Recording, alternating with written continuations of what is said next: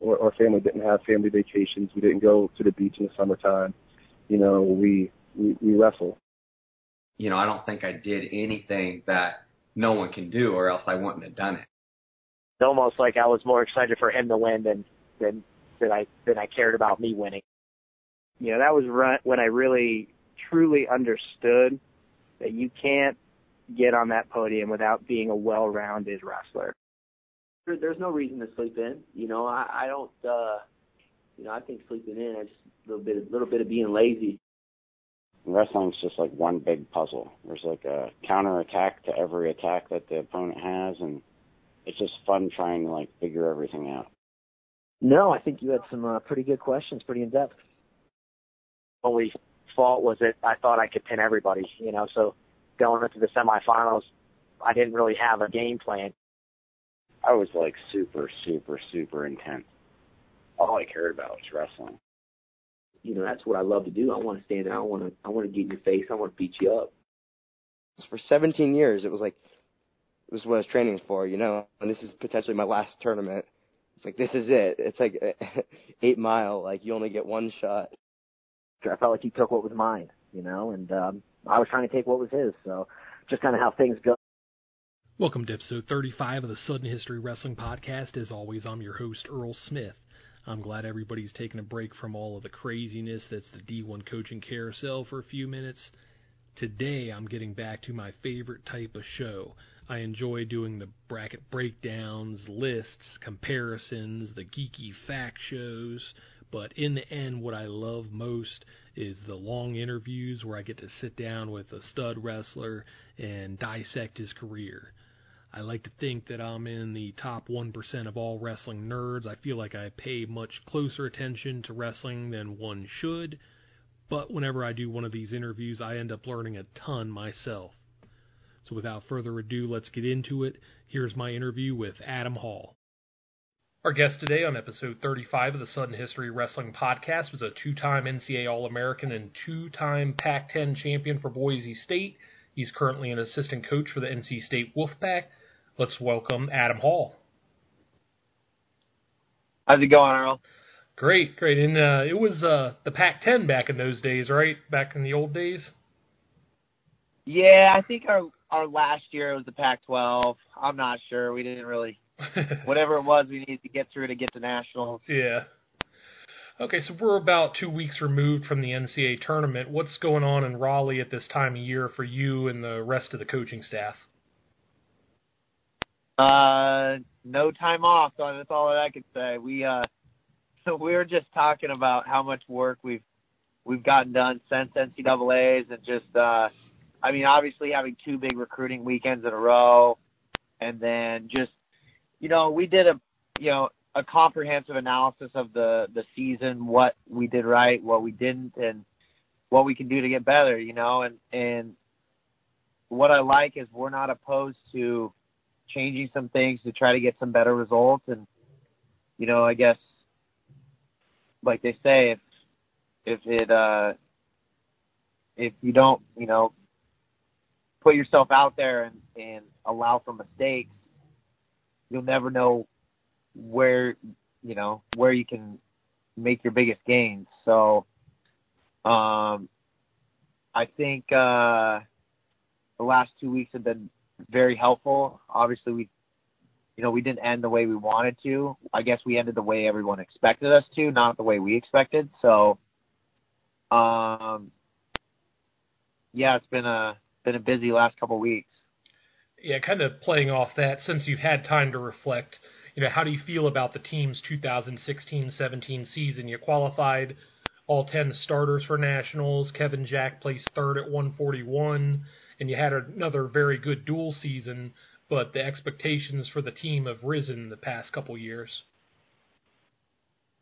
Yeah, I mean, it was difficult. Obviously, losing two All Americans and redshirting one, and and bringing in twelve freshmen, and the dynamic of the team was just completely different. I think we were pretty frustrated and for the first couple few months because trying to find the uh, you know the team identity, who was going to lead. You know, with some guys redshirting and you know some guy new starters coming in. It's it's always difficult, and you know that's our job to to coach them up and and guide them through that process. So it was uh, it was a learning year as much for the the guys as it was for us coaches, and you know I think it ma- makes you better as a person and and uh, as a coach because you're I think you're you're dealing with adversity on a, a weekly basis, and um, you know there never was a dull moment when we had I mean seven seven guys in our lineup were new starters, so wow. when you're yeah it's a it was a complete changeover. So uh, really thankful for the guys that we have. They put in a lot of work, especially our red shirts too.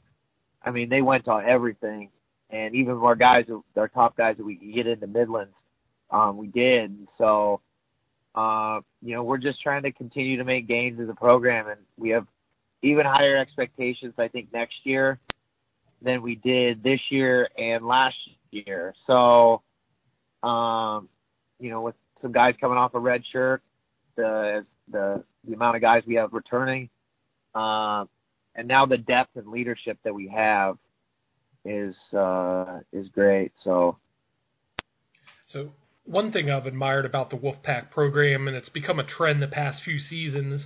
I mentioned this to Coach Popolizio on my ACC preview show. It seems like every year you have a guy or two that wasn't a big name recruit develop into a highly ranked D1 wrestler. Going back a few years, you had Tommy Gantt, Kevin Jack, Max Rohskopf. This year, Michael Macchiavello. You know, what's the secret on the development of guys like this? I think our program is built around a, a blue collar mentality. It's kind of what our school is like. Um, you know, we started as an agriculture and uh, engineering school. We're known to some of the you know the schools down the road as as the uh, the farmer the farmer school, and so you know we pride ourselves in our work and the the guys that we find from um, not only in state but but uh, you know rural areas. I guess you could say a, a lot of our guys are from rural areas and and uh, you know a guy like Michael Macchiavello. Um, I think just finding the right fit for our program, and he certainly is just a guy that that you have to you have to tell him to stop working out. You know, he's a guy that's always trying to get better, and it shows. You know, we we looked at at uh you know our starters and guys across the board, and who was staying after practice to work, who was putting in some more reps, who was you know who was hungry the entire season and not you know didn't didn't fade or didn't have lulls in the season. I guess he just continued to to get better, and he's a great example, great leader, um, both on the mat and in the classroom. So um, it's great to have guys that we can find like that or a little diamond in the rough, um, and just allow them to to develop. And I think the work we do in the off season, the summer, the spring and summer, you know, and then in season, the amount of time we put into developing the guys really shows. And so um, yeah, he's done a great job. He really has. So, circling back to your own career, um, when did you get involved in wrestling and why? uh, I I started wrestling when I was five. Um, my older brother brought home a flyer um, from the local club, and he was three years older than me. And he started when he was like six or seven. So I was four. My mom wouldn't let me start until I was five. So I'd just go to the practices and I'd like pace back and forth by the mat. I was pretty upset about it. But yeah, I got started when I was five. And then, um, crazy thing is my dad was my high school's first state champion. And he wrestled a couple years in college, but he never told my mom that he started that he ever wrestled in his life. Oh wow! She found out. Yeah, she actually found out that he st- that he wrestled, uh, from like finding trophies and different things in the but the basement of my grandma's uh, house. Wow. So it was just kind of a chapter of his life that he just I don't I've asked him like why did you never tell mom that you ever wrestled? That's just weird to me. He's like I don't know. I just I went on to my career and that was it. I just didn't I don't know. That's so I was going to say that's funny because uh, on the first date with uh, me and my wife, I actually bragged about pinning one of her friends. so uh, that's great. And, and then actually, I, I ran into your parents. I don't know if I told you this uh, last year at NCA's uh, on the subway in New York, and uh, they were both wearing the NC State gear, and a couple of my friends had Virginia Tech stuff. So um, your mom struck up a conversation, and she was pretty much going like match through match through the ACC tournament, and uh, you know she was a she was a guru, and then uh, she mentioned that her son was a coach, and it kind of came full circle for me, you know who they were.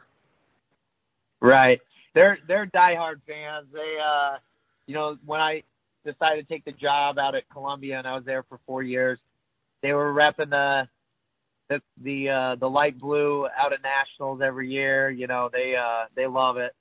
Um, I think part of them is like not necessarily living vicariously through the team and, and myself. It's like they've gained such an appreciation of the sport over the time that's like they're true fans, I guess. You know. Mm-hmm. So talk about the wrestling scene in Idaho when you were coming up. You know, where did you train? And you know, at that point in time, there's some really tough guys that came through the state. You know, yourself, of course, and then Clayton Foster, Kirk Smith, the Rochalds, Dan Erickson, Sean Jones. Yep. Um, you know, all those guys had some sort of national level credentials. Yep. Um, you know, it was really difficult. Um, I don't actually know the situation in northern Idaho where I'm from now as far as like a club goes, but um, I was fortunate enough to have a great high school coach and a great um, youth coach that, you know, I had the basics down. That was it. And they knew that I needed some extra push and some extra help. And luckily, um, about an hour and a half away in Coeur d'Alene, Idaho, North Idaho uh, college is one of the best junior colleges in the country. And at the time, John Owen was was still coaching there and had a a club that attracted wrestlers from all over the inland northwest, from eastern Washington, northern Idaho, and kind of the best kids. Just you know, we'd have to drive an hour and a half one way twice a week. Um, we'd leave right after school and go down to the the club and wrestle in the practice and come back do our homework in the car, you know. And so it's it was a it was a tough couple few years that we that we wrestled in the club, and we also ended up going to into Spokane, which is two hours away as well. And it's just you know how do kids get good? They find they find a way. I don't know. They they have supportive parents and they're willing to travel different different things. They they seek out good competitions. You know, my mom she used to fly myself and my my coach out to kids nationals and regionals you know, I was just very fortunate that, that had parents that wanted to invest in it. So, um, you know, on top of that, in yes, in our state we had we had uh, some some blue chip guys. Um, obviously, the, the the depth of the state is not there, but um, we were fortunate enough to have have guys like Kirk Smith and Clayton Foster, um, guys who around my age, and we traveled together. And actually, we we still talk about it to this day. One year in the the state tournament, Kirk uh, Clayton and I were all in the same weight, and oh wow, uh, yeah, yeah, and I remember Clayton was just putting a beating on me, and I like stepped over and pinned him, and I still hang that on him like to this day, and but uh, yeah, we used to battle quite a bit before they both outgrew me, um, but a lot of the the upper level development that we got, and they'll say that they'll probably say the same thing can be attributed to um, our Kirk and uh, my assistant coach um, in college, Chris Owens, mm-hmm. and he was a big part of me. You know, for me going there because you know I had visited four other schools besides Boise, and you know why did I? He always why did you go to Boise? And I, you know, and I'll say it was Chris Owens, and and he has a great impact in the state still, serving as like the the state director and development director for Idaho, and I go out and do a camp for him in the summer. Um, you know, and across the board, our my senior year at, at junior nationals, there were three uh, junior national freestyle champs from Idaho and one Greco champ. Actually, we had two Greco finalists. So the we did that year. We had a we had a good group and and you know I think they're doing great things in Idaho right now, especially in the Boise area and Pocatello, the eastern part. Mhm. Um, I I know you probably know the the Ivanovs, um, Sure. Yeah. the the Greco Ivanov, um, I, Ivan Ivanov, and then the freestyle, the one uh, his his son George represented Bulgaria in the Olympics this last year. hmm So they, you know, they run um, two clubs there, you know, and so there's going to be some good kids coming out of Idaho in the next two, three, four years. So Yeah, that that's good because there there haven't been a lot, uh, at least on the D1 level, the past few years. right, Um, so the uh, first time I saw you wrestle in person, I took one of my wrestlers to Senior Nationals 2006. You ended up winning that tournament. Um, I actually posted the finals match on my YouTube uh, D1 CW Video Vault channel. Um, that match was excellent. There's some good scrambles, back and forth action. You get a late takedown and ride out to seal the win over Jon Reader. You know, what are your col- recollections from that match and just winning that uh, senior national title? Um, I think it just was all surreal. I know it was just a huge matchup. He came down from 160. I think he was the number one or two ranked number uh, 160 pounder, and I think it was just a just a top matchup of guys who were going to go on and do big things. And it was just who was gonna I don't know who was gonna score last. Basically, how it was. And I was fortunate to come out of a scramble with like two seconds left. I actually thought they weren't going to give me the takedown. I Mhm. thought that they just going to say nope, time was out. I was like, screw this kid from Idaho. Who cares? no, I actually was like, well, I'm not anticipating it. And then they awarded it. It was just, you know, it is what it is. But um, it's funny because uh, just through all of that that craziness, and that was the first national title that I ever won, and um,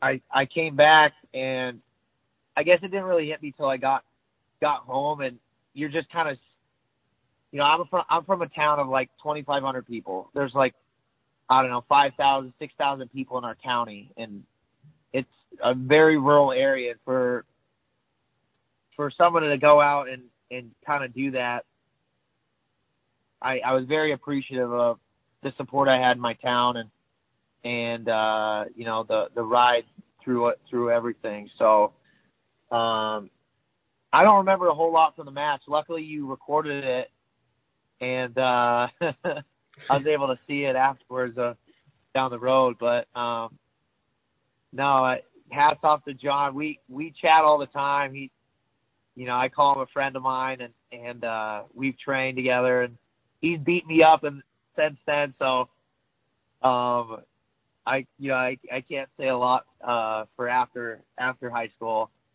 Um but uh no, it was it was just one of those matches, man. It's just back and forth and it's just just a classic I guess and and uh yeah, like I said, I was thankful to to come out on top and have that opportunity. So Um, so, so you touched on this a little bit uh, earlier. Uh, comes time to pick a college. You stayed in state to wrestle with Boise State, and it's also kind of funny because you you stayed in the state, but you didn't really stay home because Boise's quite a way away from home for you. You know what went into the decision? Uh, who else did you consider, and uh, ultimately, why was Boise State the place for you? Um, well, first I was considering Stanford, Iowa, Nebraska, Wisconsin, um, and Boise. Is that five? I, Nebraska- yeah, yeah, we'll see. Yeah, we'll Nebraska, fine. Iowa, Wisconsin, Stanford, and Boise. Yes, those are my final five. Um, you know, I really liked Wisconsin. I really liked Barry Davis. Um, Bart Chelesvig was still there, and um, Corey Waller. No, um, Corey Wallman. Wallman. Yeah, sorry. Um, great guys. Love, love those guys. Love the staff. Um, you know, I think, and again, like I said, I visited all these schools. I actually really loved Iowa too because I went coon hunting with Ryan Morningstar, and it was just something different, you know. Uh-huh. It was just like just something else, and uh, I actually enjoyed all my visits. But I came back and, you know, I thought about the last four years and and kind of the how I'd gotten to this point, what allowed me to to be recruited by all these schools. And honestly, it was the development that I got in the spring and summer um, for the Team Idaho national camps and the training camps. Um, just the levels that I jumped being under Chris Owens, and I was like, man, he's he put a lot of time into me so far, and you know, he's gotten to me where got helped me, allowed me to get to where I am now. Like, I wonder where he can can take me from from here, you know. And so, I I guess it was a I I I felt that I that I honored um somebody who had put a lot of time into me.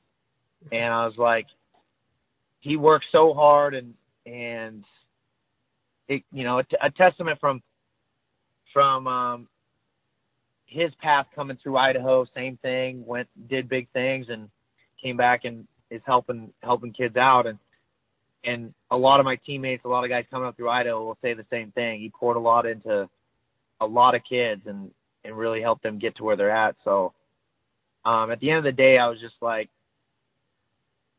I don't necessarily I don't know if I go as far as saying I I owe it to him, but I was very comfortable with him coaching me and he knew me as a person um at a pretty deep level.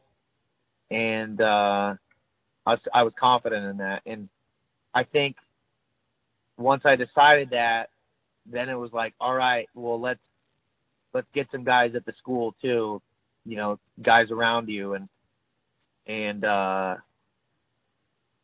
you know uh Jason Chamberlain coming was a big part. You know, mm-hmm. we we were partners for three years, and uh, Tyler Sherfy was already there, and it just kind of was a snowball effect, and and uh, we gained ground, and and uh, I was fortunate to be a part of a, a, a blue collar tough team.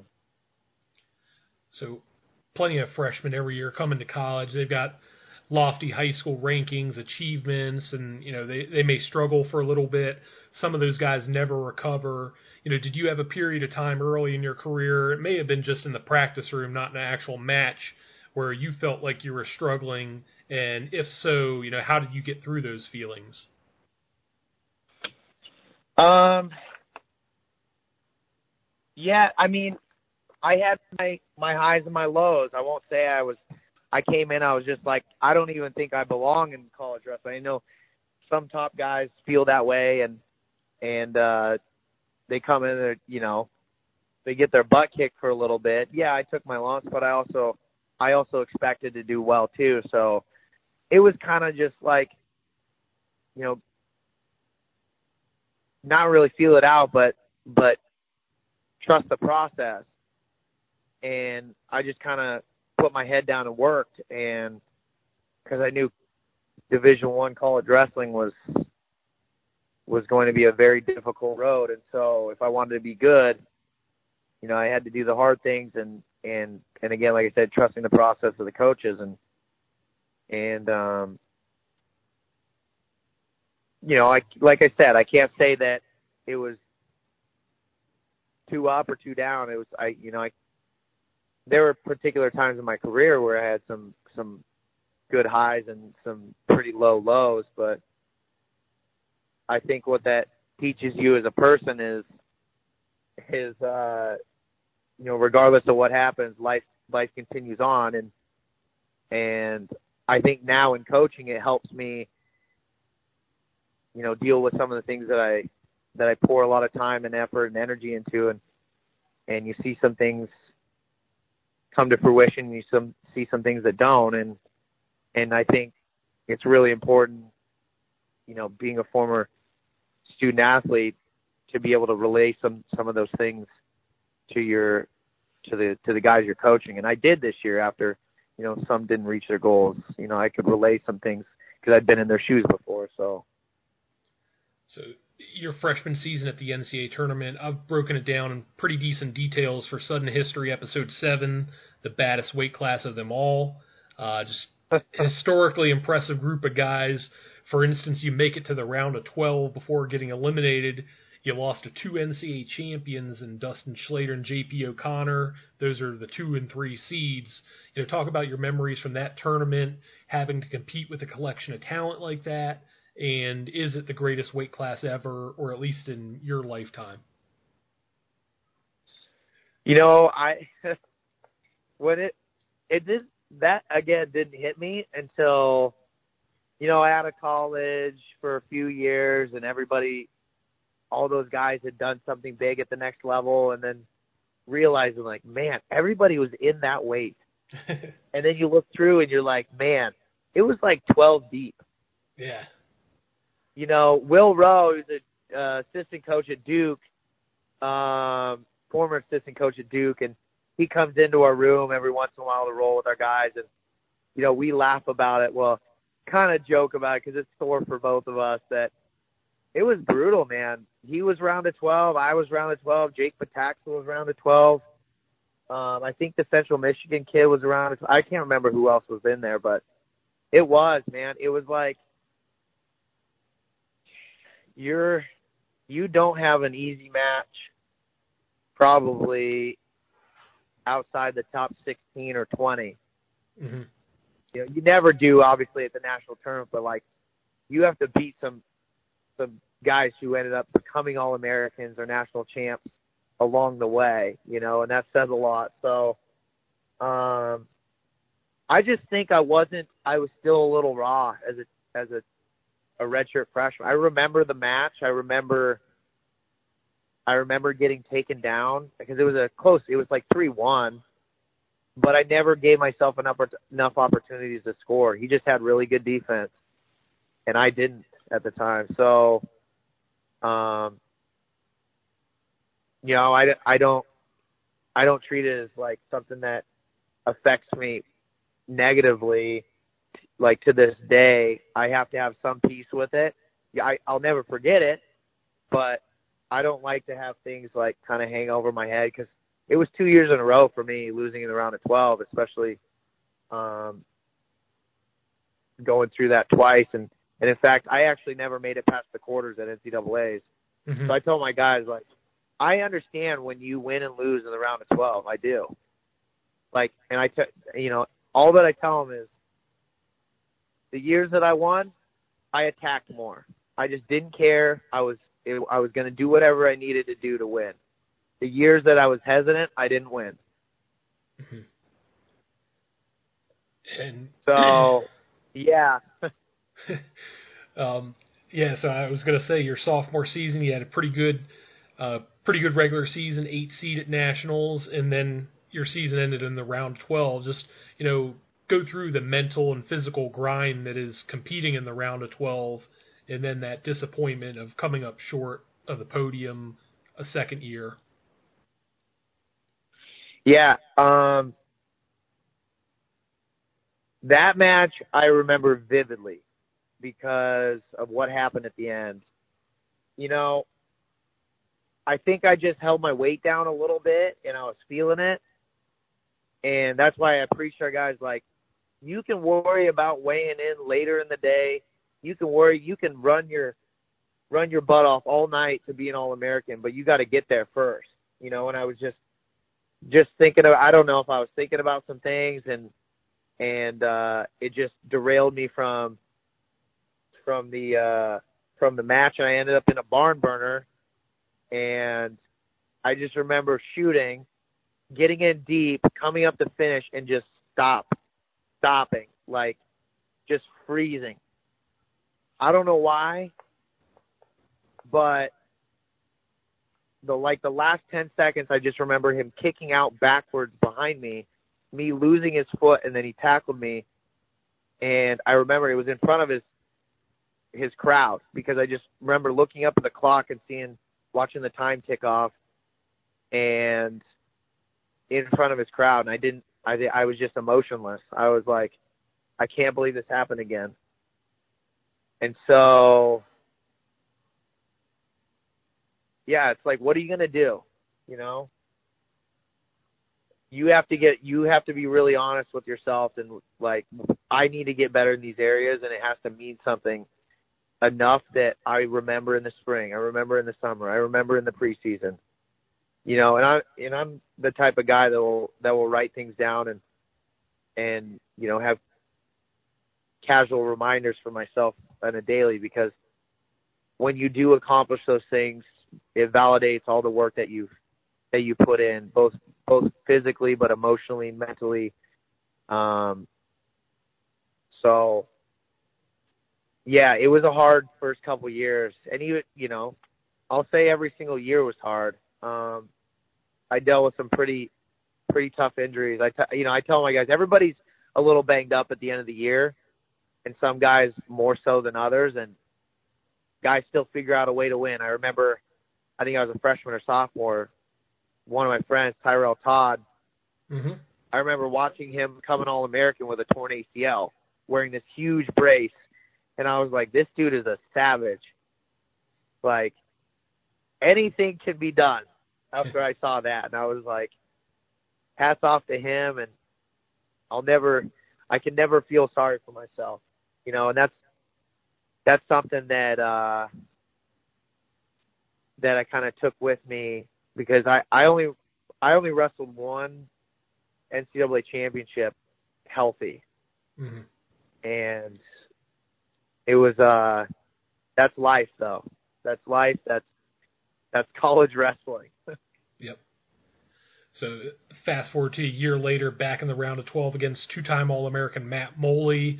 Um, you're in a high-scoring match. You know, you said earlier that you were more aggressive um, at that point to get into the top eight for the first time.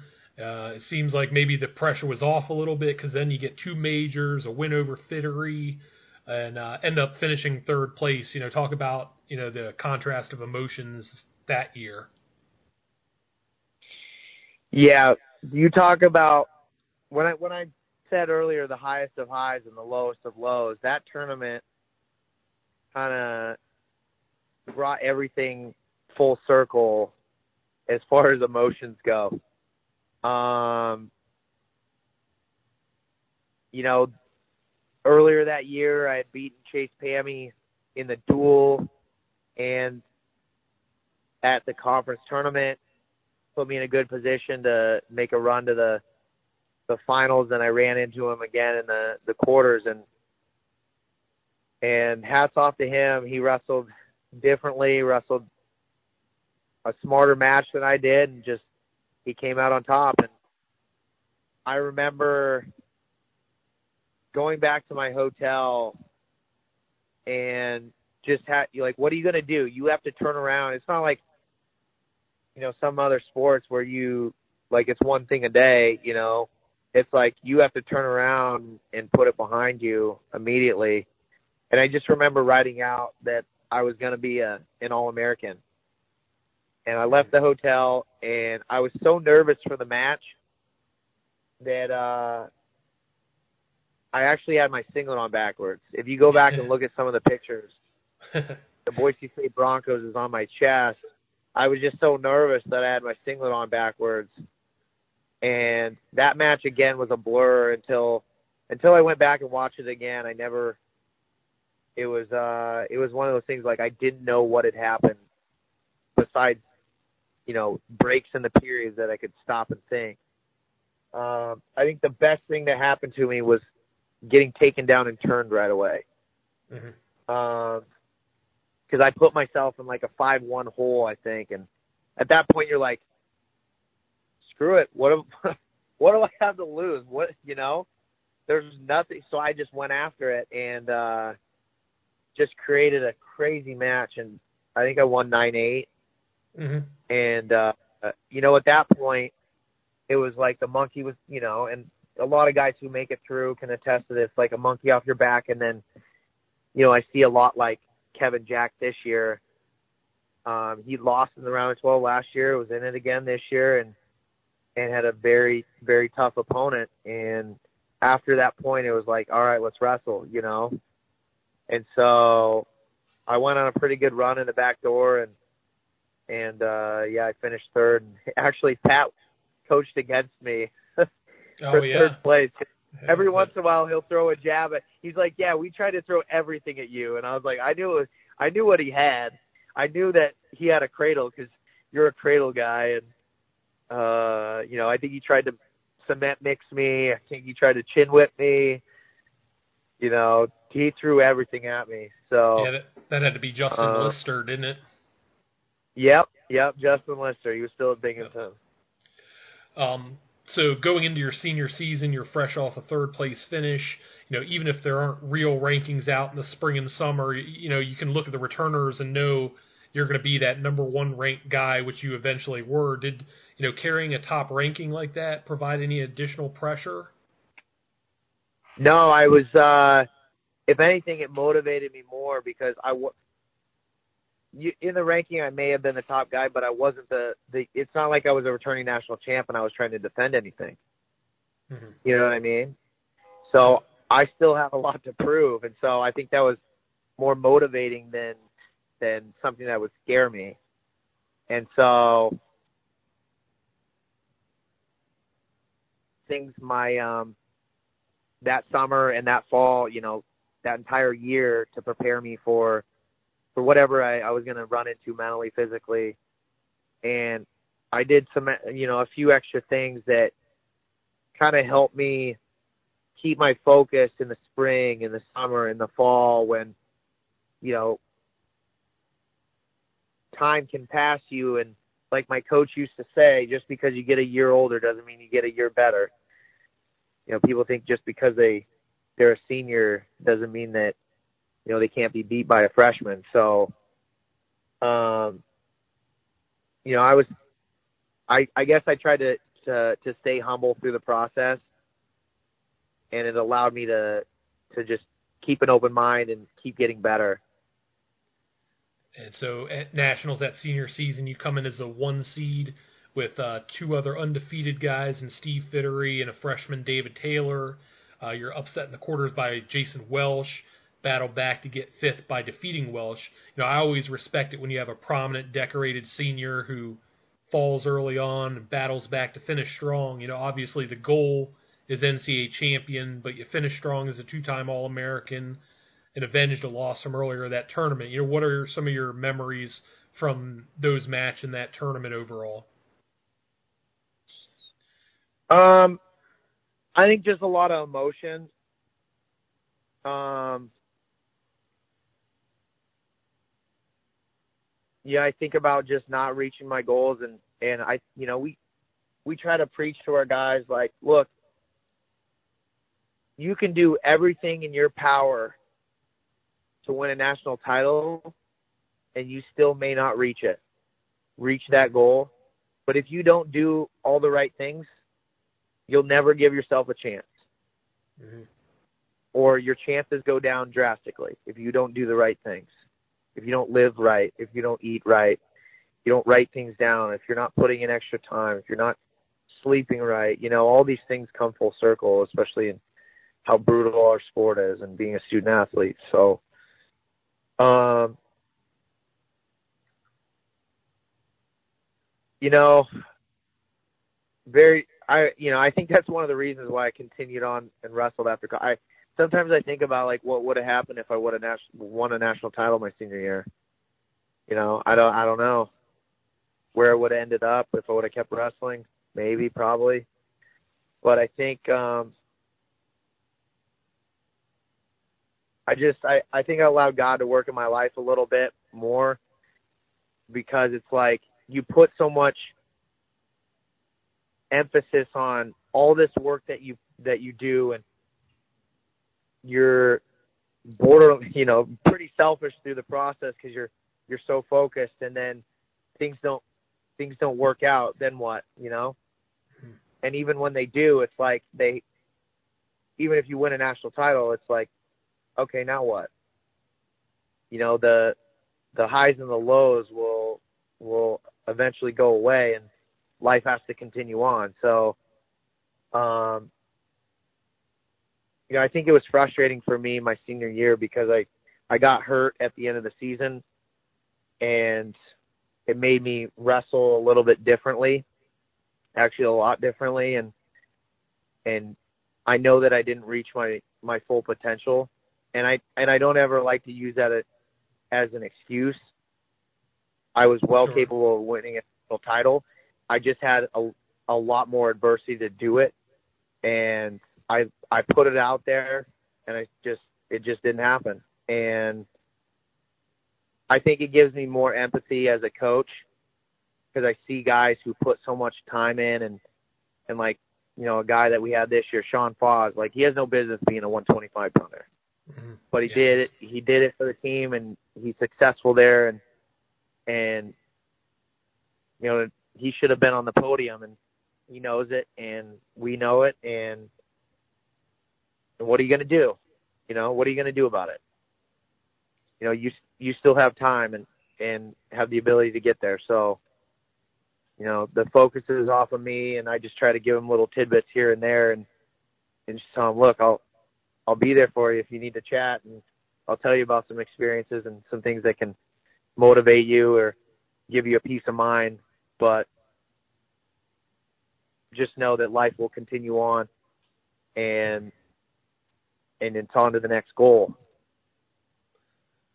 Now, this may not matter to you because you're a good guy and you're not petty like I may be if I was in the same situation. But you're watching the NCAA finals and Bubba Jenkins wins the title in spectacular fashion, pinning Taylor, and that's the same Bubba Jenkins you beat in an epic tiebreaker bout just a few weeks earlier. You beat him earlier that season. And you mentioned the year before Chase Pami made it to the finals.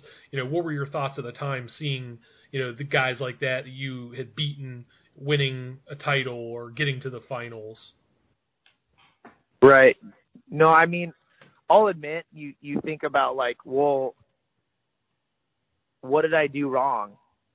You know, because obviously you beat these guys during the year or, or whatever, and and then I, you know, I stopped being selfish about it. I said they did what they did, and I did what I did, and hats off to them because they went out and did it, and I didn't. And again, I'm not one to to sit here and, and feel sorry for myself because it's not going to help anything in the situation at all. Yeah, it hurt to see some of you'd beaten earlier in the year win a national title, but again, like I said, hats off to him because he went out and did it. And um, you know, I like to this day, I, I don't have any hard feelings for those guys. I talk to Chase Pami all the time. When I run into Bubba, same thing. Like because for me, it's like, why should I?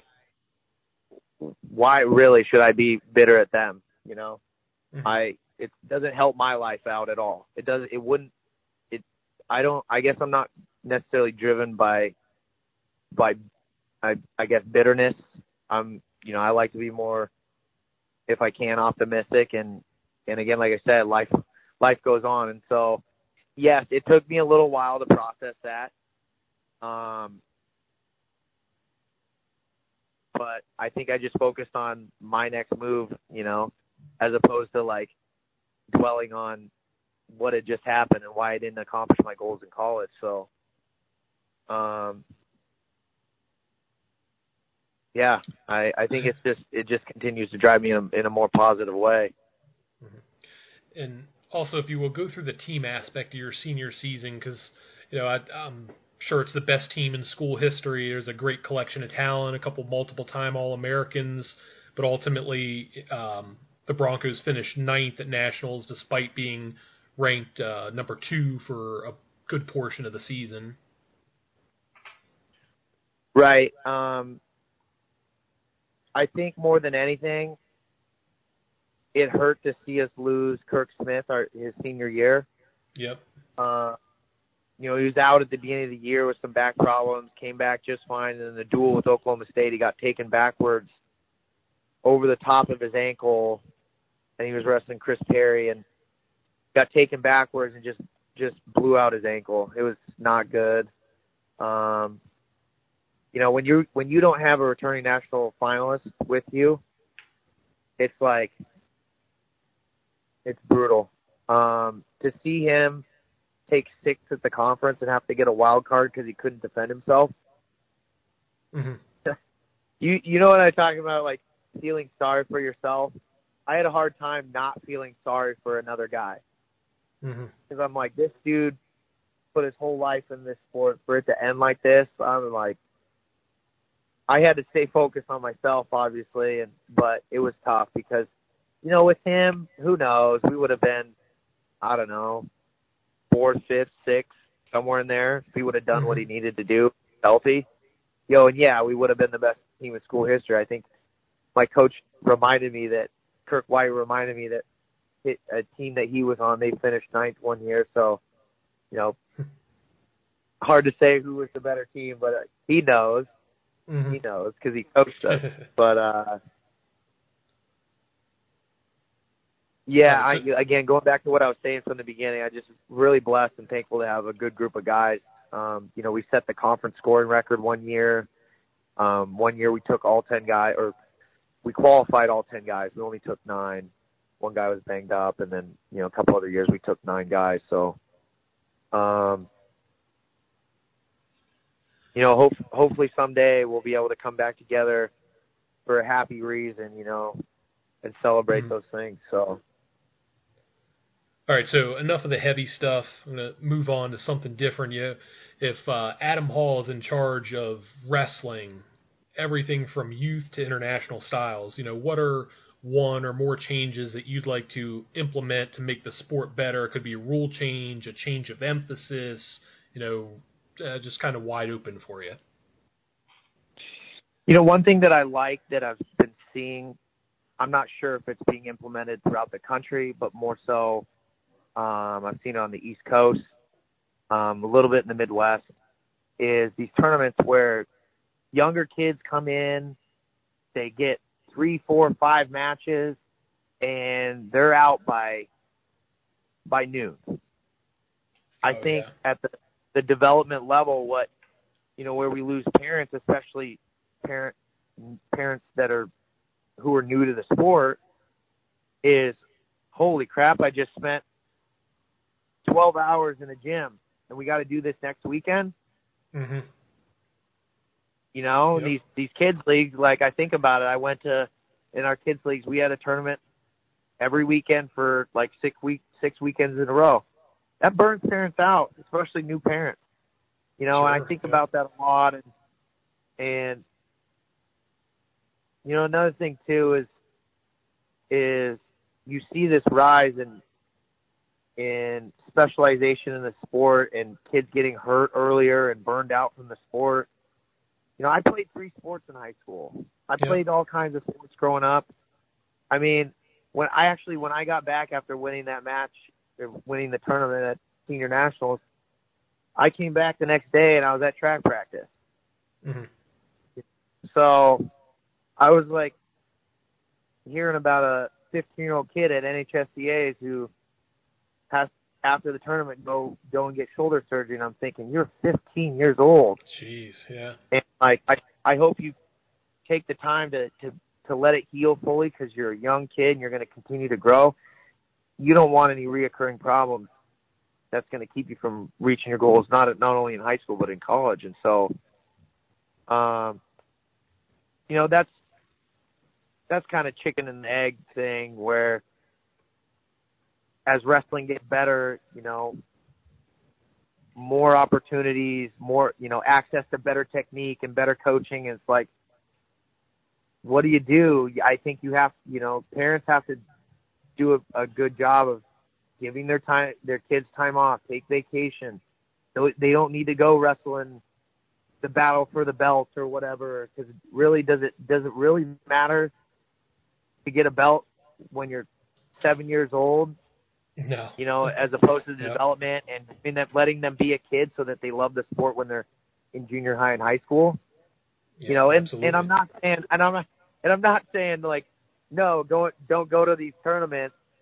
It's just I think you have to be a, a little bit more conservative and pick and choose what you what you want to you know put your kid through and you have to make sure that he still wants to do it because he wants to do it not because you want him to do it mm-hmm.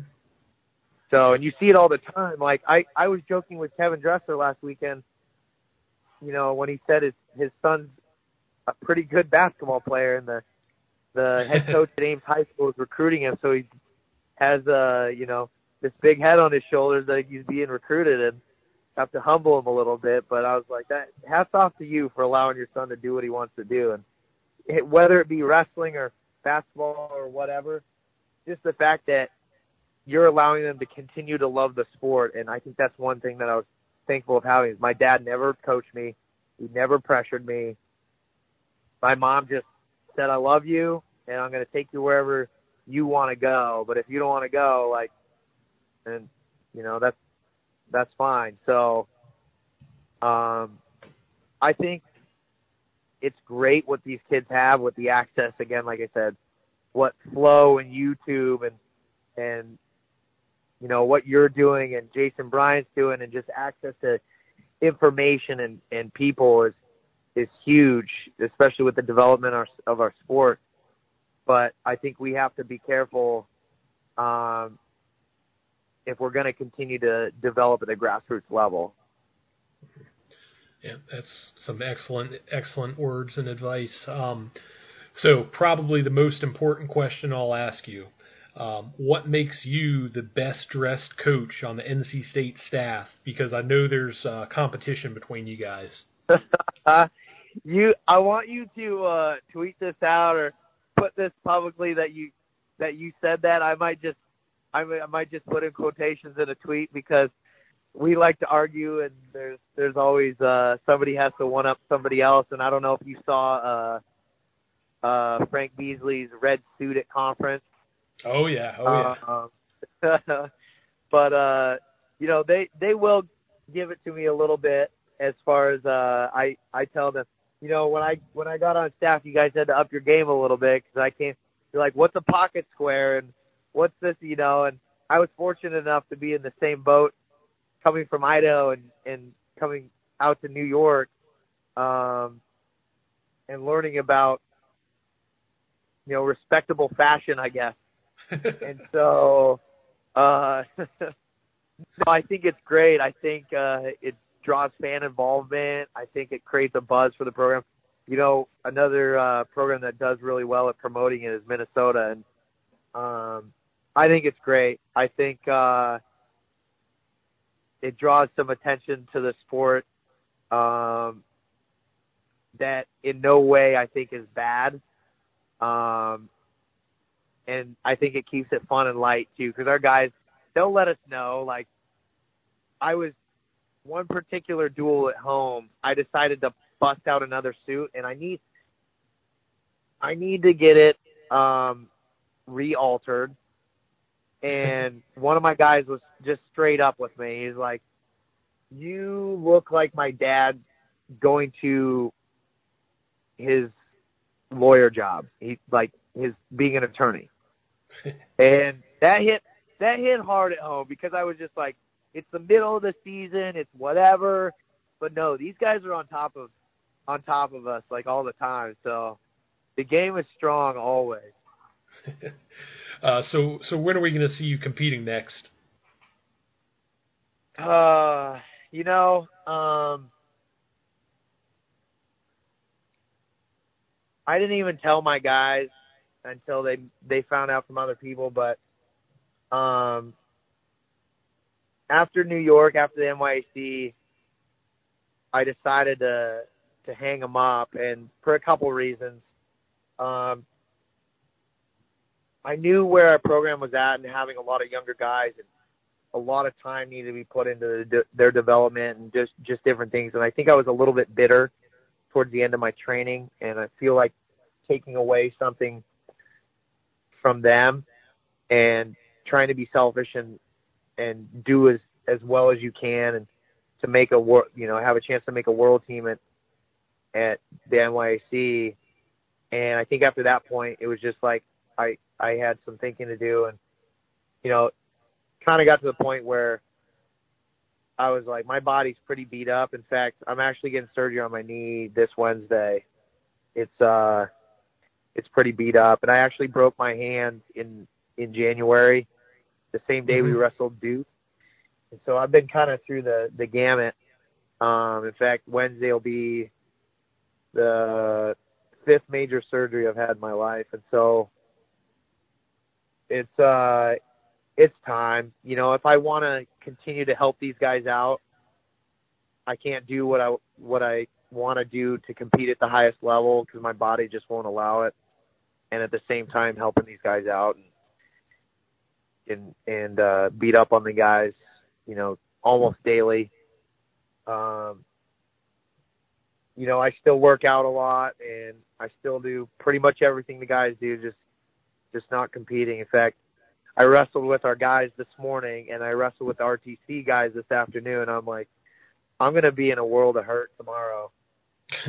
so yeah, unfortunately I'm I'm done. But again, with everything it opens a new chapter in my life and I'm excited to to um to move forward and see what's next. And I'm I'm actually really thankful for my fiance Christine and the support that she's given me through the the couple years of last last couple of years of competing and through all the the stuff I've been through with my body and and processing the information and making that decision. So and you know you can pass along my thanks for you know letting you talk to me on date night in case anybody doesn't Yeah, know that. no, that that she she would be she was actually when she heard it that you know the opportunity to be able to talk with you. She's like, whenever, wherever, we'll we'll do it. In fact, I want to sit in the car with you, but uh she she had to get home tonight. So um again, thanks so much, Ed and uh or sorry, Earl and um and uh really looking forward to to hear it to listening to to whatever I said and the ramble that that I went on, but really appreciate the good questions and the what you're doing for our sport. So Oh, all right. Well, I appreciate you, you know, giving me so much time and so much insight. Awesome. Well, uh, again, I'm gonna hopefully tweet out here pretty soon that on uh, live that that uh, you mentioned that I was the best dressed coach on the staff, and got especially got to let Frank and Pat and, and Obi know that. So Yeah, So, I'll, I'll uh, make I'll, I'll make sure to shout out. I'll make sure to uh, you know put something in there too. awesome, man. Well, thanks so much again. I appreciate it. All right, a big thanks to Adam Hall for joining me on the Sudden History Wrestling podcast. So there you have it. I will reiterate a huge thank you to Adam Hall for coming on and being so open with us. I always appreciate feedback, so you can hit me up on Twitter at D1CW for me personally, at Sudden History for the show. You can also subscribe to Sudden History on iTunes or anywhere that podcasts are found. You know, really, I don't know, some places I've never even went to myself, but leave a review there too. That's that's cool, I guess. Before you go, remember to check out the Mat Talk Podcast Network. I think almost every show on the network has put up some sort of new content lately, so explore all of the shows on the network. And finally, how about you go to www.therudist.com for all your wrestling gear needs. As I'm talking, I've got one of their orange Les Gutches shirts on, and they hooked me up with some excellent D1CW shirts. Okay, that's enough for this time. And until next time, Greg Jones. How the hell do I get off this stage?